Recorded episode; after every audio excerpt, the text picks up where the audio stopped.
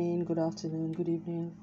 Welcome to today's episode of Musings with Jesus. My name is Shola. I am your host.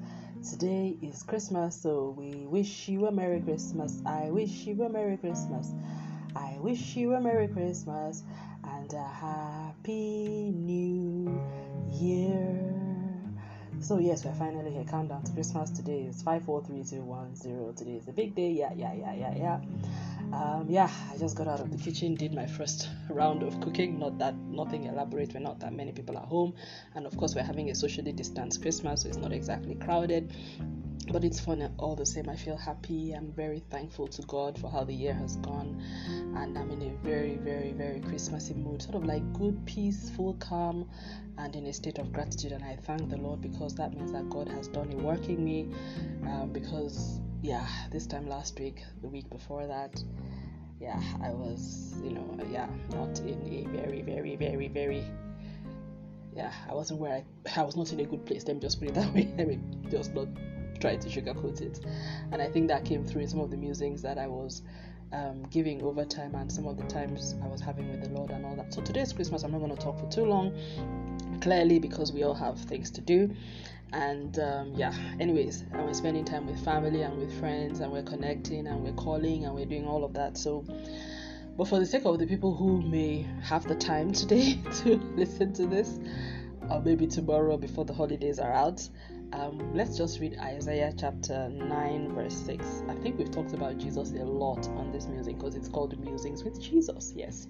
So you understand why Christmas is a special day for us, um, for me on this podcast, because it's a day that we actually sit down to really, to really think. I mean, we, the entire day is about Jesus and about what he, you know, who he is, and to all of us, his coming to the earth, which, by the way, I think was one of the most, showed the most phenomenal um, thing that you know happened in this age and all that the whole coming of christ the way in which it happened you know with the impact of his coming on earth his life on earth you know the impact he continues two have upon people you know on the face of the earth you know despite having lived to thousands of years ago you know yeah and so today is just really about jesus. So we're going to read the, um, the prophecy of isaiah about the messiah and like i've always said in many musings the prophet isaiah to me is like a New Testament, Old Testament prophet. You know what I'm saying? Because almost everything he's, he prophesied about was all talking about preparing for the new covenant. He was really the prophet that the Lord used to talk about what you know the reign of the Messiah would be like, what his coming was like. You know, Isaiah saw into today, he saw into now, he saw into the times of Jesus. So you know he's i always like reading him because i almost feel like i'm reading the new testament but from the eyes and from the lens of an old testament prophet. It's the perfect it's wonderful it's awesome. So isaiah 9 verse 6 and we all know this unto us a son is born you know and all of that. So and so from verse 1 i'm just going to read verse 6 and 7 i'll talk a little bit about that and this is going to be like the shortest music you have ever seen but it's just to minister to us about in all of everything that's going on let's not forget you know jesus is the reason for the season and his presence in our life must count for something and that he came for a purpose. He didn't just come just to have a, a party or just to let or you know just to show himself up and be like oh yeah as a vanity thing no there was a specific purpose for his coming and that purpose is still alive today and god is still committed to the fulfillment of that purpose it was for all of the ages so it's relevant today as it was when he came as relevant as it was before he came as relevant as it was from the foundation of the earth from the world and as relevant as it will be even till the end of the ages and unto the new heaven, the new earth, and beyond. So, reading from verse 6, it says, Unto us a child is born, unto us a son is given, and the government shall be upon his shoulders, and he will be called One, Wonderful Counselor, Mighty God, Everlasting Father, Prince of Peace. And verse 7, it says, Of the increase of his government and peace there will be no end. He will reign on the throne of David and over his kingdom to establish and sustain it with justice and righteousness from that time and forevermore. The zeal of the Lord of hosts will accomplish this. So this is really really awesome because it's it's it's it was a prophet it was a promise and a prophecy in the time of Isaiah, but it's so real it's been manifested in our time and there's even a future element of it. So it says unto us a child is born and yes he was born and we're celebrating that today unto us a son is given. Yes, he was given, he did come to the earth. We are celebrating that today as well. And the government shall be upon his shoulder. So he's going to rule, he's going to reign, he's going to be the king.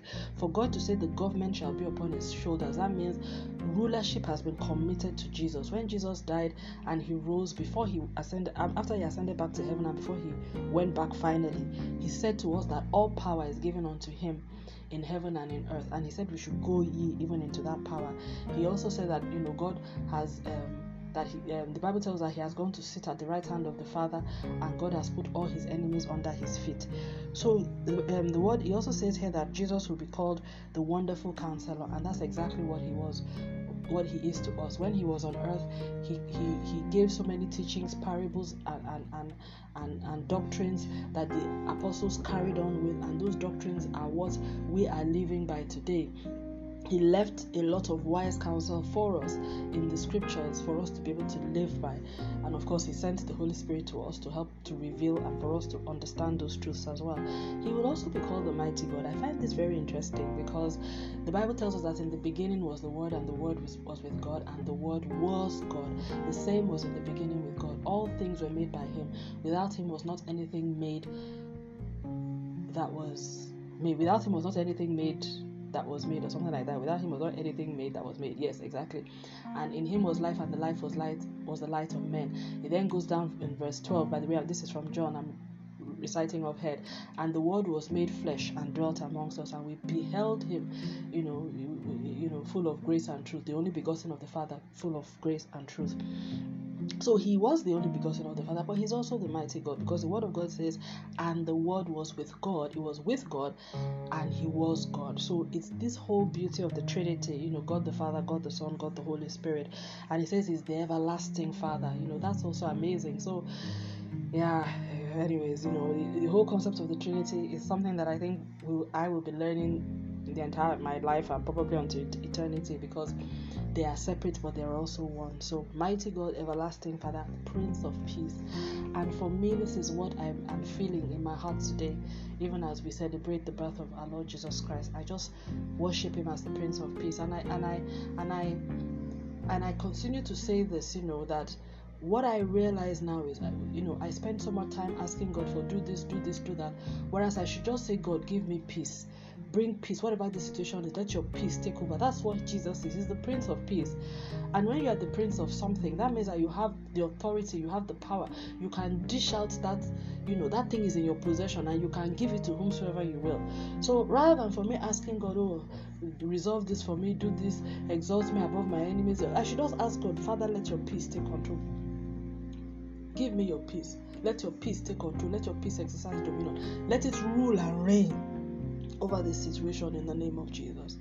Show forth yourself, Father. Let your peace come forth. You know, so and, and I prophesy to every heart. I speak and I declare and I agree with every heart and every soul that will really need to experience the power of the Prince of Peace over his or her lives today. That Lord, let the Prince of Prince of Peace reign and rule, rule and reign over our hearts, over our lives, over our spiritual environment, over everything that concerns us, and let His covenant of peace be manifest, be made manifest in our lives and in our hearts at this time in the name of Jesus. Now, verse, verse 7 is where I like where it's going. So it's talked about who Jesus is, what he will do. You know, he will be a counselor, he's the mighty God, the position that he holds, both with the Father in heaven and as the Prince of Peace, and how that will affect us upon the earth.